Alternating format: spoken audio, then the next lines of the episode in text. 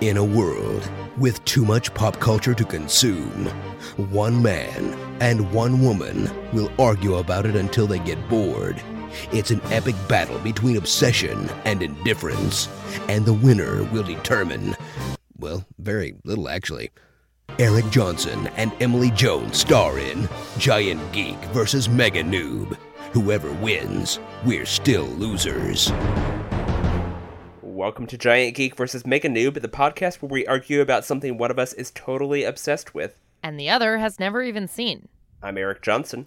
And I'm Emily Jones. If this is your first time listening, you can find more Giant Geek versus Mega Noob at gvnpodcast.com. And you can find all of our past episodes on iTunes and Google Play Music.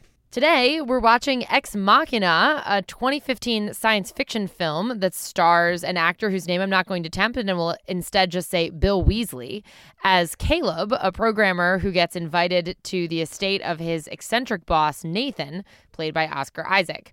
Once there, he meets the android Ava, played by Alicia Vikander, and that meeting turns Caleb's whole world upside down. Ex Machina won widespread critical acclaim last year and an Oscar earlier this year, uh, but I never got around to seeing it. I think his name is pronounced Domo Gleeson. I think I think you just kind of like drop the the H and the N and you kind of drag out the O. I think it's Domo. I I believe you, but he's also just he's Bill Weasley, so I actually, but uh, confession, I, I didn't know that because I don't watch those movies as much as you do. I don't understand you. You've also been to Harry Potter World where he's Bill Weasley. And, oh, you haven't been to Diagon Alley, have you? Yeah, I have. Well, what does he what does he do at Harry Potter World? He he f- is in the Gringotts thing as Bill Weasley. Right. Okay. So I went to Harry Potter World three months before Ex Machina came out, and a full year before Star mm. Wars came out. So at that time, I would have only seen Domo Gleeson in Harry Potter, not knowing it was him. So Okay, fine. if I go back, I'm sure I will recognize him. However, for today, let's watch Ex Machina. fine. okay, we'll be back after this break.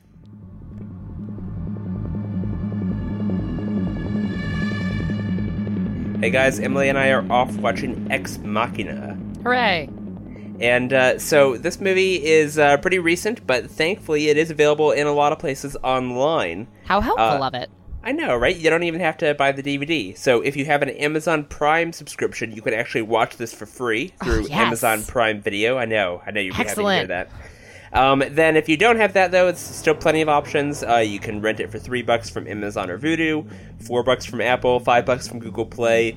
Whatever you want to do, if you feel like spending the extra two dollars, I'm not going to stop you. However you want to get it, uh, go watch it because after we wrap up talking here, we're going to come back and there will be lots and lots of spoilers. This is a very spoilery All the movie. spoilers. Uh, and oh, also, I will add: do not watch the trailer. The trailer has spoilers in it, and I am I very hate it when they do that. Yeah, so don't watch the trailer. Just go watch Ex Machina, and then join us for the discussion.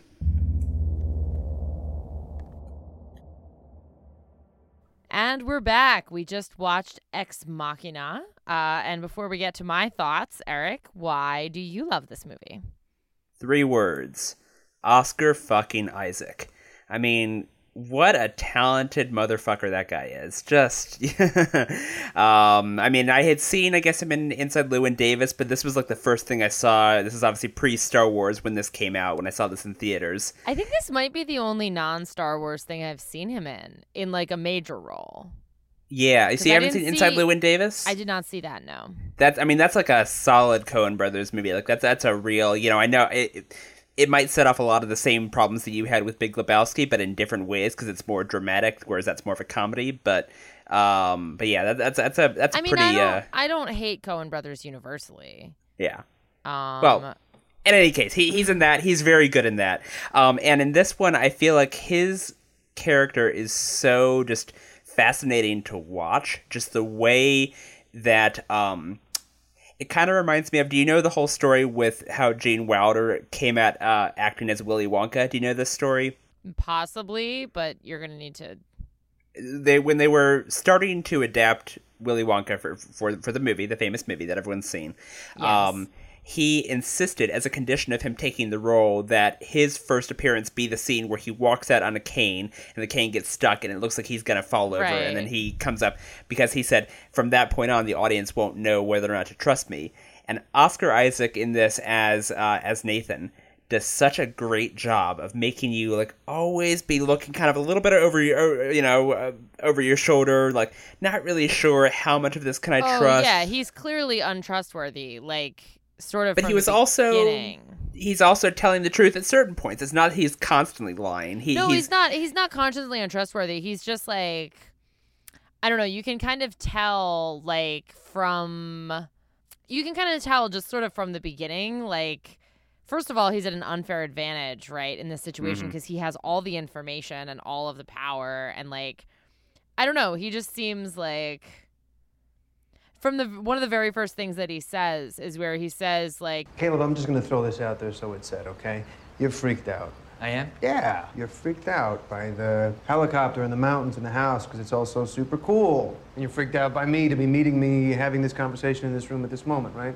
it's like too canny by half. So like you know he's like you know he's thought through that and therefore like you can assume that he's thought through like all of the other thought processes like involved in this whole scenario, which makes it like well, there's sort of there eh, there's you, his you get you get that he's he there's more going on like in him that you can't see. Even though you don't know what it is yet. It's like it's like this guy seems like cool but also kind of like sketchy.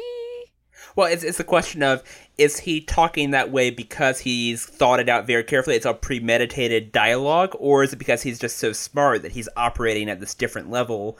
You know, Well, from even this talented programmer. You know, That's a post movie question. That's a that's an I know what the twist is. yeah, so now I'm looking back on it and it's like, yeah, no, he was probably setting up the scenario from the beginning. Also, just quick quick side note on Oscar Isaac.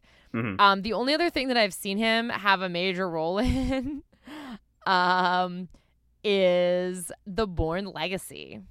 ah, which I have not seen. I've uh, for this It's- podcast only watched one of the Bourne movies, but I, I want to watch the rest. Uh, The Bourne Legacy you don't really need to see. Oh wait, is that the Jeremy Renner one? That's the Jeremy Renner one. Yeah, I mean, I enjoy it. I own it on DVD, but um Yeah. eh, mm. I mean, it's just a very it's a competent action movie. You know, it's not like The Bourne like holy shit. Yeah, You yeah. should see the other three though. Okay. And tangent done. Okay, so uh, back to this movie. Uh, This I, there, there, there are several other things I like about this movie that we'll get into, but so that I don't dominate the conversation, uh, Emily, what did you think of Ex Machina? Uh, I really liked it. Yay! Um, I was gonna try to pull a you like trying to be coy about it, but no. Um, and I mean that might be that might be evidenced in no way better than the fact that uh most of my notes that I took while we were watching the movie like hmm are not like analytical notes about the movie at all. Like 90% of them are like are like questions and theories and like what is that like just a, a sampling. I'm skipping a few things, but a sampling. Sure. Did he enter to win this? What is it? Does someone win on a regular basis? What exactly is Oscar Isaac up to? The power cuts are part of the test, right? They seem like they probably are. She's a good liar. Has she done this before? Are there other Turing tests?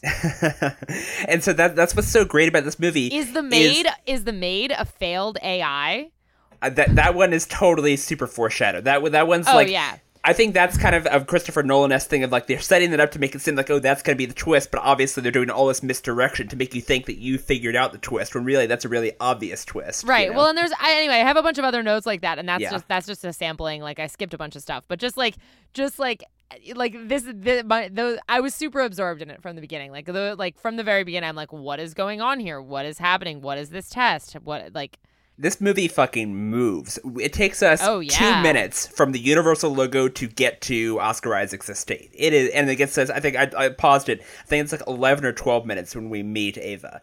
Like and it, that is it crazy moves- fast. It, mo- yeah, and it's like it it accomplishes a lot in all of that time too. Like it doesn't just it's not just like churning through stuff and like cuz so a lot of movies, a lot of movies like get you pretty fast from hmm from point A to point B, but like or from into the get get you pretty quickly into their setup. Um but they either they often they often sacrifice something in that. Like they like a lot Right. of movies um for instance, now I've never timed it out. For some reason, for some reason, and I don't know why, because there's absolutely no one to one comparison about this at all. Okay. it's it, it makes no sense as a comparison at all. But for some reason, this is what I'm thinking of. Uh-huh. Um and and it moves more slowly, but um I'm just thinking about a, mo- a, a movie that has has like a lot of a lot of like rapid forward motion pretty early on. There's this Mhm. rom com. I actually am probably not going to make you watch it because I love it to pieces, but I honestly, it's just not that defensible. So like, I don't. I, What's it called? It's called The Wedding Date. I've yeah, you've told me about this. Yeah. Okay, so yeah, the yeah. plot of this movie, very briefly, is uh, Amy, or I'm sorry, Amy Adams is the one getting married. No, Debra Messing has to go to her sister's wedding, and her ex fiance is the best man, so she doesn't want to go so- single. So she hires Dermot Mulroney, um, who is a male escort, to fly. She lives in New York. They both live in New York. They fly to England to be in this to go to this wedding, and of course they end up falling in love. Of course. Um. So, but so that movie moves pretty quickly through its its opening establishment. Like, you know, the first thing the first thing that happens is like you hear her leaving him a voicemail, and then like you move pretty quickly through like both of them getting ready for the flight and going to the airport, getting on the plane, and like then they're on a plane. Doesn't Mhm. take that long. Right. But, but and I again I love this movie to pieces, but the exposition that and and they, they do a good job of cramming a lot of exposition into that. But that's the cost of it moving quickly is that they're delivering it through exposition. No, but so I mean, well, they don't they don't just like announce. They kind of do though. Like it's Yeah. it's it's very it's just it's very it's very clunky. The Yeah. vo- the first voicemail that the first thing you hear is him him leaving her a voicemail in which he says like I got your message all seven of them. And then like the next thing that happens is you see her giving a plane ticket to this I don't know why I'm going into so much detail about this.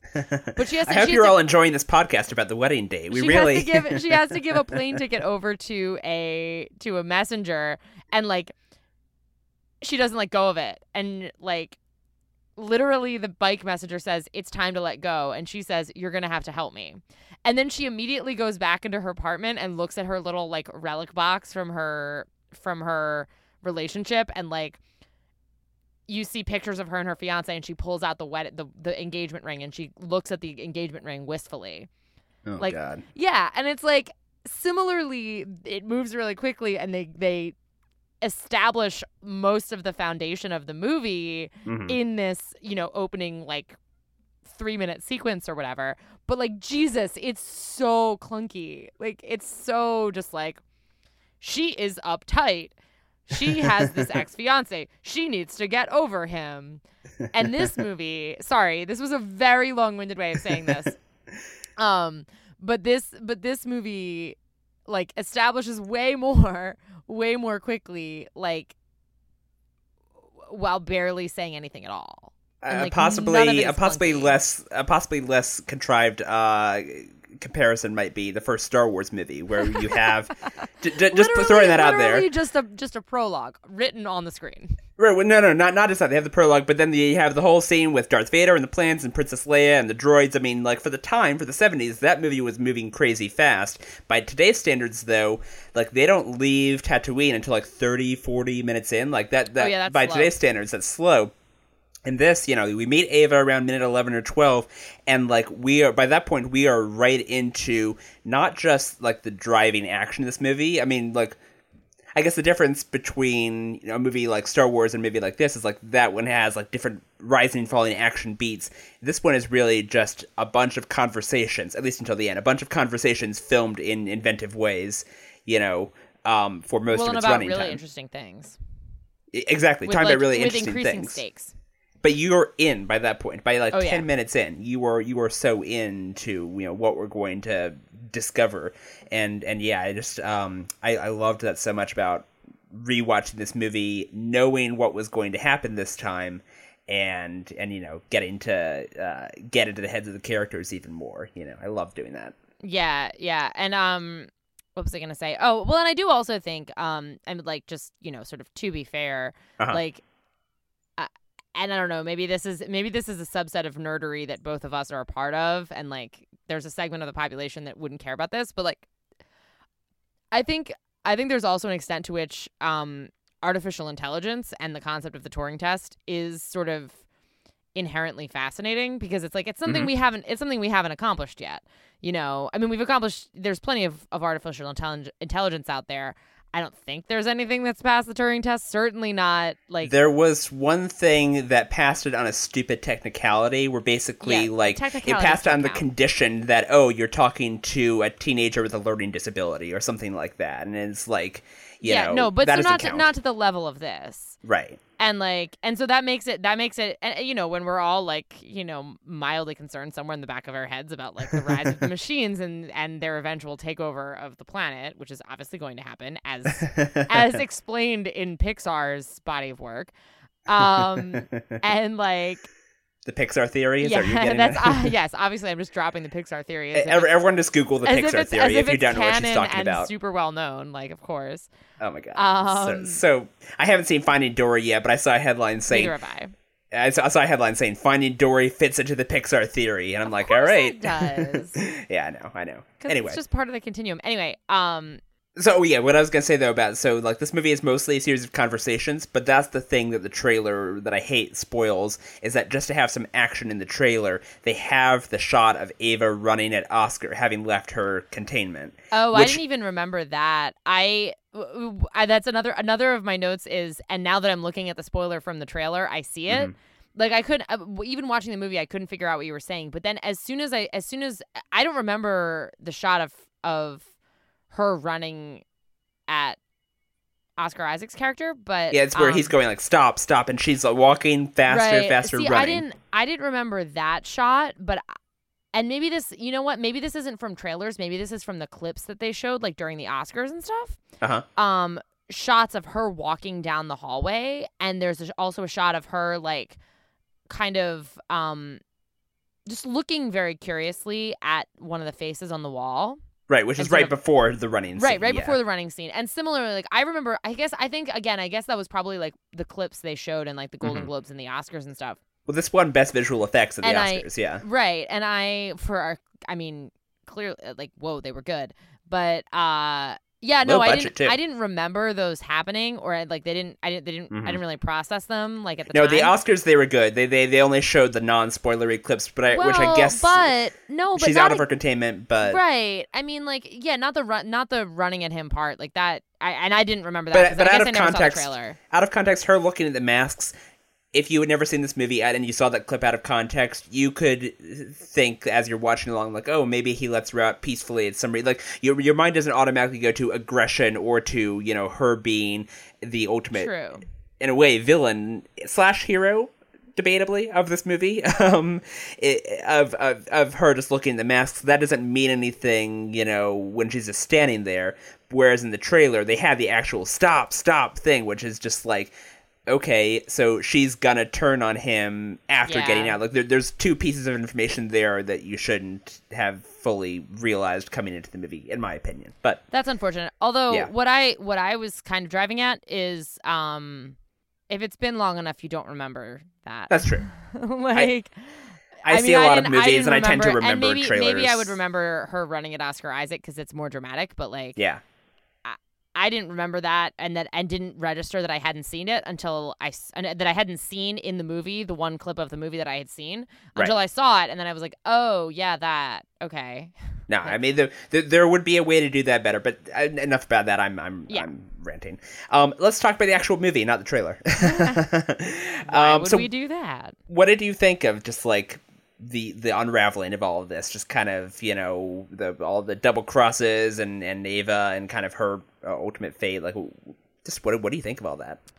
I I mean again I was I was really uh I was really absorbed in it, you know, as I said, like I wasn't even I kind of wasn't even watching it that analytically cuz I got super caught up in like what's this going to be? What's that going to be, you know, getting frustrated that uh Donald Gleeson I looked it up and it's he said he said it's Donal like tonal but with a D and okay, the so M- not Domo, which I said earlier. so right, it's Donal. Do- it's Donal like tonal but with a D okay. and the M, the M and the H are just there to confuse Americans. Ugh. There's a YouTube video of him saying this. Donal. All right. Um, Which, quick tangent, that guy had a crazy 2015 as well. I mean, just the number of Oscar nominations among the three actors in this Oh, movie yeah. is off the chain. Uh, he was, I mean, Domhnall Gleeson was also in Star Wars. He was in The Revenant. He was in this movie. He was in Brooklyn. I mean, Jesus Christ. Anyway, sorry, go oh ahead. yeah, he's having he's having like a Jude Law 2004 kind of year, Yeah. which is an oddly old reference to make. I don't know why that. I, I I'm just saying, yeah, as if I know what you're talking about. Yeah. Uh, Jude Law in 2004, I think it was 2004, was in like Alfie and oh my god, Sky Captain in the World of Tomorrow and Oh, like God. six other things though. It was Yeah. yeah. Um, Anyway. I know that someone has more recently done that thing where they were just in 8 million movies, but I for some reason he's the first one I thought of. Yeah.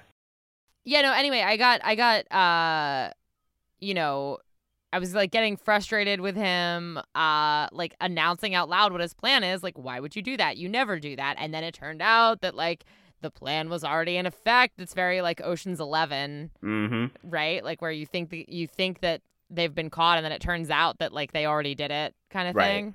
Now, how is this plan gonna gonna go anyway? Because you didn't totally explain. So you were gonna get me drunk, steal my key card, and reprogram the security protocols, but reprogram them to what?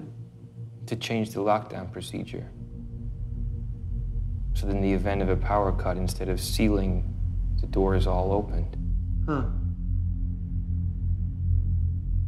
Yeah. well, that may have just worked.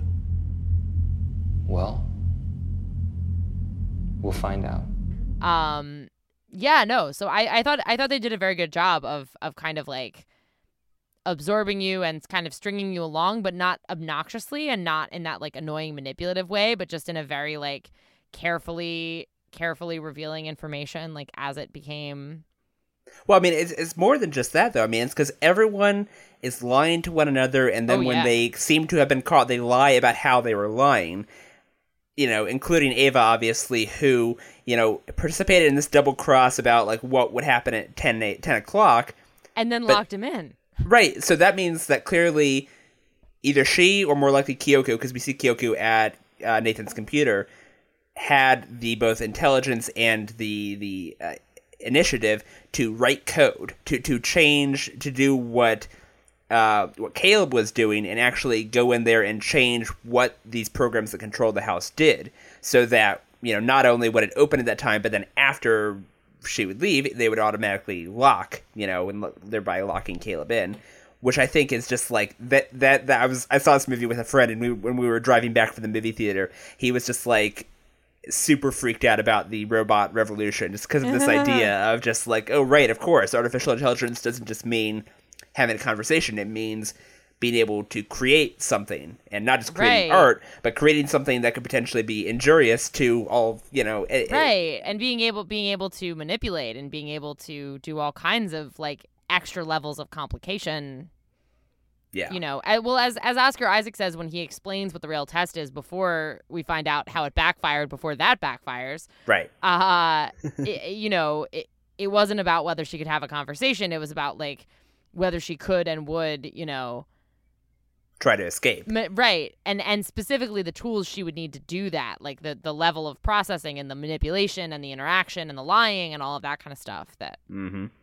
yeah very cool Um, well, yeah. I mean, let, so let's talk about you. I mean, you mentioned briefly when we were talking about the Oscar stuff, but the special effects in this movie, oh my god like really good and like this is a low budget movie. This movie costs like fifteen million dollars to take to make. That's that's one five million. Oh, wow. I mean, like Well, it's mo- I mean it's mostly her body, so it's not like it's I mean that's a lot. I'm not saying I'm not saying there's Yeah. any that that's anything to sneeze at. I'm just saying like it's not it's not, you know, it's not like a big ass, you know, explosion Star Wars 3, you know, But I mean, that's the whole thing, though. I mean, is, like, is is, you know, CG or whatever, but no, her body though was so impressive. Explosions and CGI are easy by now. I mean, people have been doing That's them for 20 years. Well, I don't just okay. I don't just mean explosions, but you know what I mean. Right, Like, I- I like- know what you mean, It, yes, like, it I'm- wasn't. It's not like it's not necessarily like an entire world needs to be built kind of Right, thing. right, right. But the very the highly specific thing that it was, her body is was like so impressive. wow, Yeah. so impressive.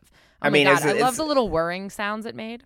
Yes, I was just gonna say. So she, cause she has all these kind of different parts of like different articulated body parts were in different ways was something that I noticed this time around. So like her turning her neck is different from her moving her like hips versus her moving her arms very slightly, you know, and it's kind Huh. of this um, you know, w- w- which would make sense like on, a, on any machine that's not sentient, uh, like different parts would make different sounds. Like that's not too crazy of an idea, but you know, it's just like Well, then all of those joints, you know, in a human, all of those joints, because they have to move in different ways, they work in different ways. right. So, like, that makes sense because, again, like the mechanics that would have to make, you know, her neck turn around versus the mechanics that would make her wrist go back and forth, like, Right. they're very different mechanics that require, like, different types of little tiny motors and mechanical joints, I guess. Well, I mean, I guess the the, the what the, the biggest leap this movie asks us to make is that there's some sort of gel, some sort of semi-organic gel that Oh, Nathan yeah. has created, which can do whatever. I'll insert the quote here. Structured gel. I had to get away from circuitry. I needed something that could arrange and rearrange on a molecular level, but keep its form when required. Holding for memories, shifting for thoughts. This is your hardware. Wetware. But you know, that the, yeah, that the, like the brain that she makes that instead of having to be like a computer that has like wires and right. and But putting that aside, I mean, stuff, yeah. Um, but yeah, I mean, and also obviously a lot of credit should go to Alicia Vikander because um, Oh yeah. just just the way she the way she sells i feel like the the artificiality at times and the humanness at just the o- the other times you know and just the right balance between the the two you know Absolutely. I was also thinking that she's um and not to I mean not to diminish her acting at all because like obviously she she was great, you Mm-hmm. know, and she won an Oscar. Um well she she won it for the danish girl though which was also Oh, good she did? I didn't now i'm oh, telling you I, no, you're she- totally right. She did she did she won best supporting actress for danish girl but then all the people who love this movie were basically taking it as a victory for this movie because they were like you know what she would have equally deserved it or if not more for this movie and the I think I think part of the reason I'm confused is because I read a lot of um I read a lot of like predictions and insider pre-Oscar gossip and Uh-huh. stuff. Uh and a lot of a lot of them were hanging their prediction that she was going to win supporting actress for the Danish girl on the fact that a lot of uh, like that voters were kind of going to kind of lump them together and be like- symbolically yeah yeah. kind of, kind of like Um, Peter Jackson winning the best Oscar for all three Lord of the Rings Right, films. It wasn't that. Return of the King was, you know, on its own such a much better film. Exactly. But yeah, Um although biggest improvement over the book probably. haven't read that book. Yeah, Uh, ooh, it's really rough. yeah, It's really, really rough. Anyway, Hmm. um, all of which is to say, uh, not to not to diminish, you know, her acting and, and her her as an actress in this, but she also, by the way, had a crazy year last year. yeah. Um, with this and the Danish Girl this and what Danish else is girl she in? and um, the Man from Uncle, which was not That that. was- The Man from Uncle was not um particularly commercially successful, but it was great. I loved that movie. I thought it was. I thought it was very good. I, I wouldn't say great. I, I, I had a good time, but I didn't feel the need to like buy the Blu-ray or watch it again. I, I felt like, I hey, this is a fun again. movie. I, I enjoyed the hell out of it. Um, Yeah. Anyway, so anyway, it was sort of a breakout year for her, but uh, That's true. I forgot she was in that. Yeah. but um anyway i felt like she she was a particularly inspired choice of actress because in addition to the stuff you're talking about about her her acting and her voice Mhm. um you know her accent which like very Yeah. you know She's is- Swedish. she's swedish exactly and it's you know it's uh uh, her accent really serves her very well in this role Mhm. um and you know and that's and that's it's you know it's a function of of Scand frankly of Scandinavian accents generally um because the languages are very close to they're close to English you can actually like if you listen to Mhm. Those languages spoken you can you can sort of follow things a little The bit intonation of the there's way a- sentences are constructed. Right, right, right. Yeah. the grammar's similar, but it's also just like you know the the words sound similar. So Mhm. so you know it's it's very easy for for a, an accent, a Swedish accent, to come across as not an accent, except on except only Well, on like a handful of words. I don't, I don't no, know no, about this because I've watched a lot of the Muppet Show and I cannot understand a single word Oh, that damn chef is saying. So okay. sorry, go ahead. No, but an actual, and he's supposed to be. He's allegedly speaking Swedish, though. right. I think. Anyway, um, no, no, no. But but like an actual an actual genuine Swedish accent, you know, will often compared to an American accent sound like almost unaccented and like Mm-hmm. maybe it's a British accent but no it's not quite and then you know what I mean like it's Right. uh, my point There's a flatness to the it way that's sort of the way yeah. the way that a Swedish accent telegraphs to especially a very faint Swedish accent, someone who speaks English fluently, Mm-hmm. telegraphs to an American audience makes makes her sound like it, it I well not makes her sound but helps her I think in this to sound like she has a perfect command of the language and yet something is just slightly off. It's not the uncanny really valley off. idea. Yeah. What? The uncanny valley. You, you know the uncanny valley, right? Yeah. Yeah, like you know, if she had if she had a French accent, it would be like, Mm-hmm. okay, that's a French accent, Right. You know, or a British accent or whatever it is. But it's like because it, you know, her her particular accent, I think, helps her sound. That's a really sound, good point. Yeah. yeah. It make and again, not to diminish her acting achievement because I'm sure she was she was doing some of it intentionally, Oh yeah. you know. But I do think the accent just like really serves this like almost there, almost natural Native American English speaker, hmm but But it's not quite. just not just not quite right. When did you learn how to speak, Ava? I always knew how to speak. And that's strange, isn't it? Why? Because language is something that people acquire. Yeah. You know, What and kind of kind of a related thing in addition to her voice is obviously I mean this movie makes it very very blunt is just sort of the and this is something that you know we could get into a whole Silicon Valley feminism thing here if you've wanted to spend an additional 30 minutes in this podcast but uh, oh, obviously the creepy, the creepy harem and the. well not even that just just in general there's this kind of this there's a rising um not even even before we know about the harem there's just a rising sort of um you know discussion about ai being female gendered and there's a whole discussion early on in the movie where where where, where caleb is saying like Why did you give her sexuality? An AI doesn't need a gender. She could have been a gray box. Hmm. Actually, I don't think that's true. Can you give an example of consciousness at any level, human or animal, that exists without a sexual dimension? They have sexuality as an evolutionary reproductive need. What imperative does a gray box have to interact with another gray box? Can consciousness exist without interaction? Anyway, sexuality is fun, man. If you're gonna exist, why not enjoy it? But like in, in real world examples of AI assistants, you think of Siri, you think of Cortana, you think of uh, Amazon's Alexa.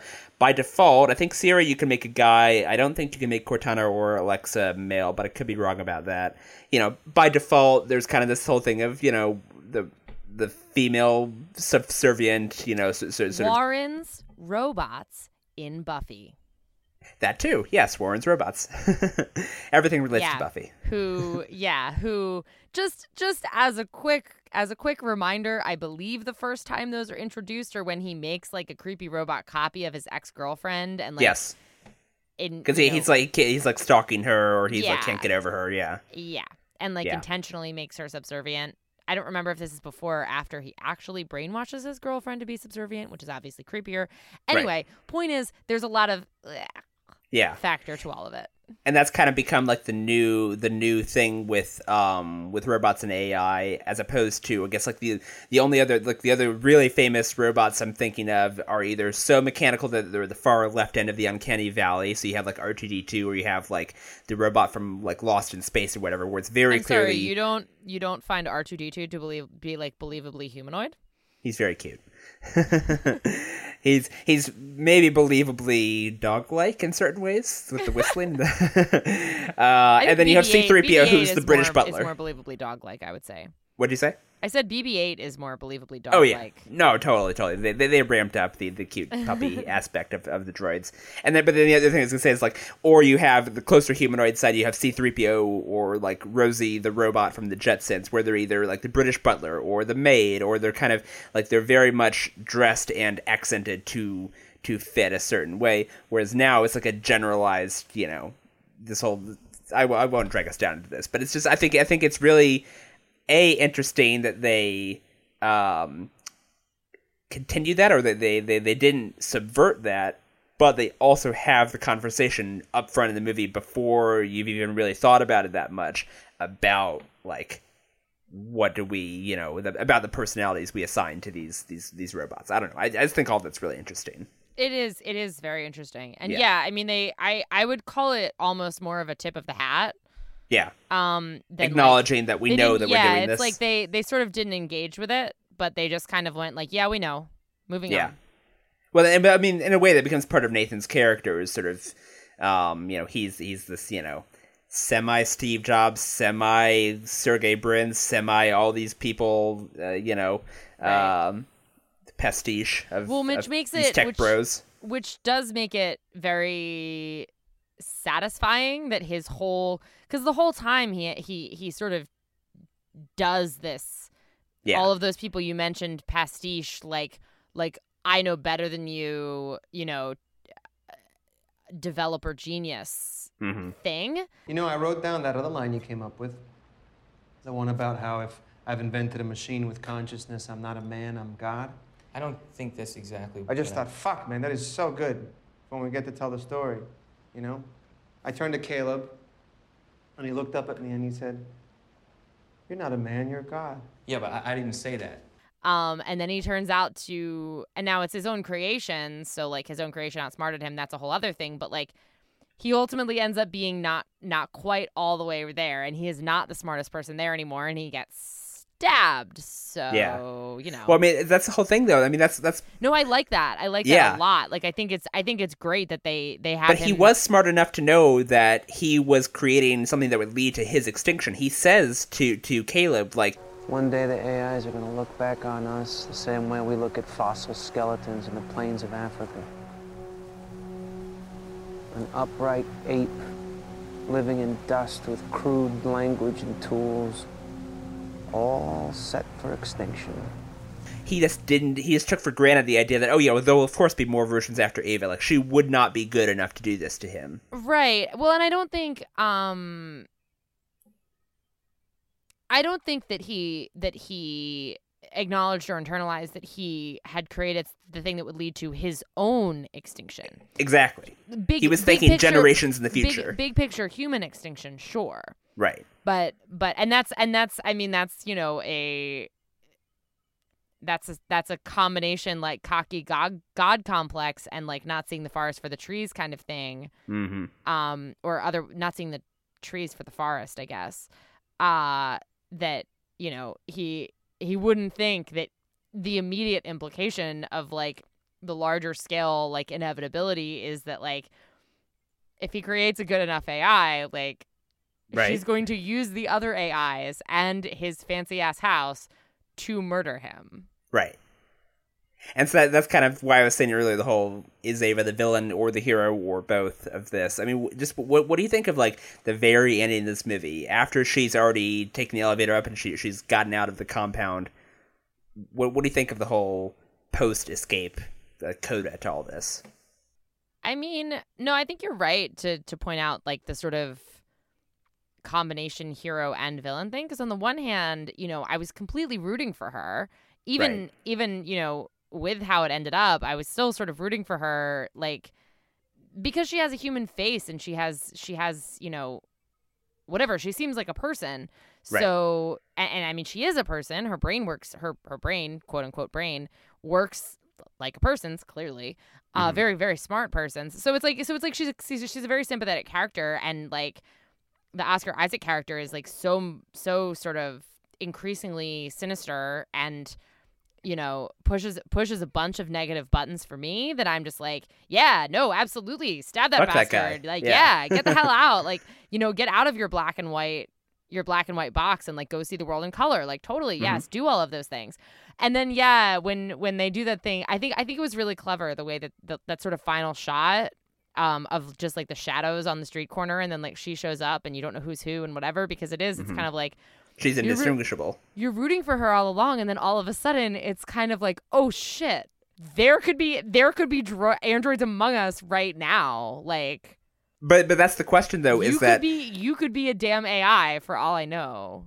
I mean probably not no comment but uh no but i mean like thanks for that. um I'll have to add in little little uh, little worrying sound effects to this as I turn my head. Uh, no, I'm not going to do that. That's too much work.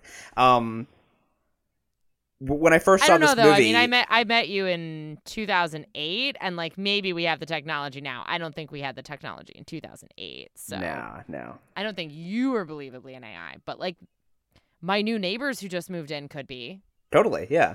Because I mean- as but far that's- as I know, the- they just they just appeared on the in the world right this moment. But that, that's the question, though. Is that so? Okay, she obviously got her revenge, killed some dudes, but is but but do you believe that she's going to kill more necessarily, or is her being able to see in color? Is that the end game for her? Is is this her being able to just exist outside of the black and white box? Is, is that is that is that the end, or or do you imagine when you watch this? Do you think like you know you, you said like oh shit she might kill more people? like- No, I didn't say oh shit she might kill more people. you said, "Oh shit!" You and, and some something. there like might I said like oh shit there might be androids among us. okay. which is a different thing. No, I don't think I don't think that she's like inherently a serial killer. I mean, she she she killed the the guy who created her but also like imprisoned and to some degree it seems like it would probably feel like torture. Yeah, um you know for the entire duration of her existence. And she also imprisoned the uh, tool of her escape only other person who would know she's an AI hmm and despite his his well regardless of his his level of of of um good intentions. no. or, no. regardless of his level of uh conscious participation in Yeah. what specifically her experience was to to a certain degree a a a, a collaborator um in her imprisonment and to some Yes. degree torture Yes. uh you know I, those are those are arguably justifiable and like i don't think she's like inherently a serial killer just because she killed the, the people who imprisoned her and like right. you know messed with her mind um it- When I first saw this movie, the, the the reason I asked is when I first saw this movie, I told my friend that I mentioned that I saw it with. I, I was kind of walking through. I was like, maybe it should have ended with just the shot of her getting to the elevator. The elevator door closes. Boom, credits. But by having the whole thing of her getting out, seeing the helicopter, seeing the shadows on the sidewalk, just going to the traffic intersection, it it, it it's a much more positive spin on this this this you know this this creature who we've just seen you know murder or be accomplice to murder you know and so, so it it makes us feel I think more positively or at least ambiguously about you know about Ava and about what what might she do next. well i don't know i guess i never really felt negative feelings about her because again i as a character even though she's an artificial uh, you know eh, she's she's you know a robot she's not or an android whatever she's not Right. uh she's not a human. She's still a character and you know she as the movie establishes she has like a human level of intelligence. So like Yeah. i don't know. Again i feel I, I like i sympathize with her. I don't i didn't have a problem with that. Like i don't know. I don't think i would have seen her as some sort of evil villain even if the movie had ended with the elevator doors closing. No what i was driving at and the reason that um that i said that the final shot for me was kind of like a like oh shit wait she could be anywhere Yeah. not necessarily that she herself is some sort of like inherent killer or like she's just gonna keep it like you know she's a, she's a robot from Futurama who's who's like be all end all is kill all humans like I'm not necessarily like it's not that I think it's that it's just that it's more just kind of the like like I don't know it's more about it's more about that you know ultimate ultimate victory of the machines kind of right. potential end game it's like eh, like wait a second this means she can pass in the real world and like that's fine but like as others start to happen you know whatever like Yeah. for all we know a bunch of a bunch of genius reclusive billionaires could have created a like this could have happened over and over again Yeah. probably not but it, for all we know and that means there could be a bunch of them and they could band together and who knows and it's just i don't know and regardless regardless of like what the actual practical like end game of it is there's just something there's just something sort of sinister about the notion that you know there might be one person there might be more people out there who Who are you don't know are are right artificial. Yeah. Right. I mean, for the same reason that like eh, that like um, what was the was it the Sontarans on the last or maybe two seasons ago of Doctor Who, um, like there were a group of people that were shapeshifters or aliens that were shapeshifters that are masquerading as people on Earth and they're just totally peaceful and they just want to hang out and be peaceful. Oh, you mean the ones with the giant suckers all over their bodies? Um, Yes. the- and I don't think those were Sontarans. I think Sontarans are the little potato-headed guys, right? oh I think. well, anyway, Yeah. yes, I think they are the potato head guys. I I, can't. mean, I know you're talking about the, the red guys from, from the were two 50th different. It was anniversary the. special. It was like it was like the, um, it was like the end. Part of the part of the whole day of the Doctor, right, right, right. was like Where- the deal Queen to Elizabeth keep them on Earth. and right was like yeah. the deal to keep them on Earth, and then like in a, a season or two ago, it it came up again, and they had to like Right. they were they, be- As they the same ex- species, yeah. Right. It was the same species and they got exposed and all these people like freaked out, like, holy shit, like all of these people who are my neighbors, like they're actually aliens, like what are Right. we gonna do? You know, and obviously there was a demonstrable volume of them, so like that's part of it. But part of it is just like part of it is just this fear of like I thought that my next door neighbor was human and it turns out that they're a robot. Or it turns out that they're a creepy ass red sucker faced alien Right. and like that's just like inherently feels like sinister and creepy and like a very like you Because know, the assumptions gut- that you make about a person. gut reaction human xenophobia way like Right. Because you you make certain assumptions about a person just based on how you interact with them, and so right like that they're a person that they're human right exactly. So so if if if if, you, if that turns out to be not true, then you begin to not trust anything. It's it's a it's a breeds cynicism. Yeah. Um. Right if one person could be an android everyone could be an android and like Exactly. we know that she is self-directed and escaped her creator and whatever but like I mean, whatever. Maybe there's another army of like androids out there masquerading as humans that could be like th- th- this is, Taking- this is something yeah. that's this is something that's already on our list, but I am so excited to uh, make you watch the Twilight Zone because oh my god, dude, the, the Twilight Zone understanding is there's thrives a lot in of this. nonsense in the time. Not nonsense, but a lot of this vein of like wacky what if scenarios in the Twilight Zone, right? Yeah, but I feel feel like the Twilight Zone. It's it's definitely corny and wacky at times, but it really thrives in kind of this whole thing of just like, no, seriously, let's game out like how No, would a human react that. to? I didn't mean that yeah. in a corny way. I meant like that there's a lot of this shit going on in the Twilight Zone. Oh yeah, yeah, oh yeah, a lot of this stuff. Um. Anyway, I'm I'm out of stuff that was in my notes. Do you have anything else that you wanted to talk about? Uh no, I'll just I'll just end with uh with the note that you know, I I could get down with being friends with an AI that just really enjoys people watching. Yeah. Because that was her one thing. He was like, "Where would you go if you could go anywhere?" And she was like, "I'd go to a street corner and you know, like observe human behavior." And he was like, "Oh, people watching." Yeah. Yeah, yeah, I can get down with that. People watching rocks. That sounds great. Yeah. Where would you go if you did go outside? Maybe a busy pedestrian and traffic intersection in a city. A traffic intersection? Is that a bad idea? No, I, uh, it, it wasn't what I was expecting. A traffic intersection would provide a concentrated but shifting view of human life. People watching. Yes. All right. Uh, well, so uh, instead of people watching, if we're assuming we are film or TV or something watching next week, uh, what will we be watching next week on the podcast? I mean, it's you could argue that it's a type of people watching, Okay. because it's actually sports watching. ah. I'm gonna make you watch a sport. Uh oh. Yeah. uh no, so we're gonna watch um at least some portion of uh the Tour de France, The Tour. Which mm-hmm. I am absurdly obsessed with. Which is So as, as we're recording this, the tour is currently going on. By the time that comes out, it'll it probably be, be- over, I assume. Yeah. I must be yeah. So in any case, we'll be talking about some portion of the Tour de France. yes, a, a to be determined section of it because I mean it's it's 21 stages long and each of those takes several hours to complete. So I'm not going to make you watch all like several days of television that that is. But I'll just I'll pick the best parts. okay, looking forward to it. Until then, Emily, where else can we find you on the internet? I am on Twitter at EJ Reports. And I'm on Twitter at Hey Hey ESJ. This is Giant Geek versus Mega Noob signing off.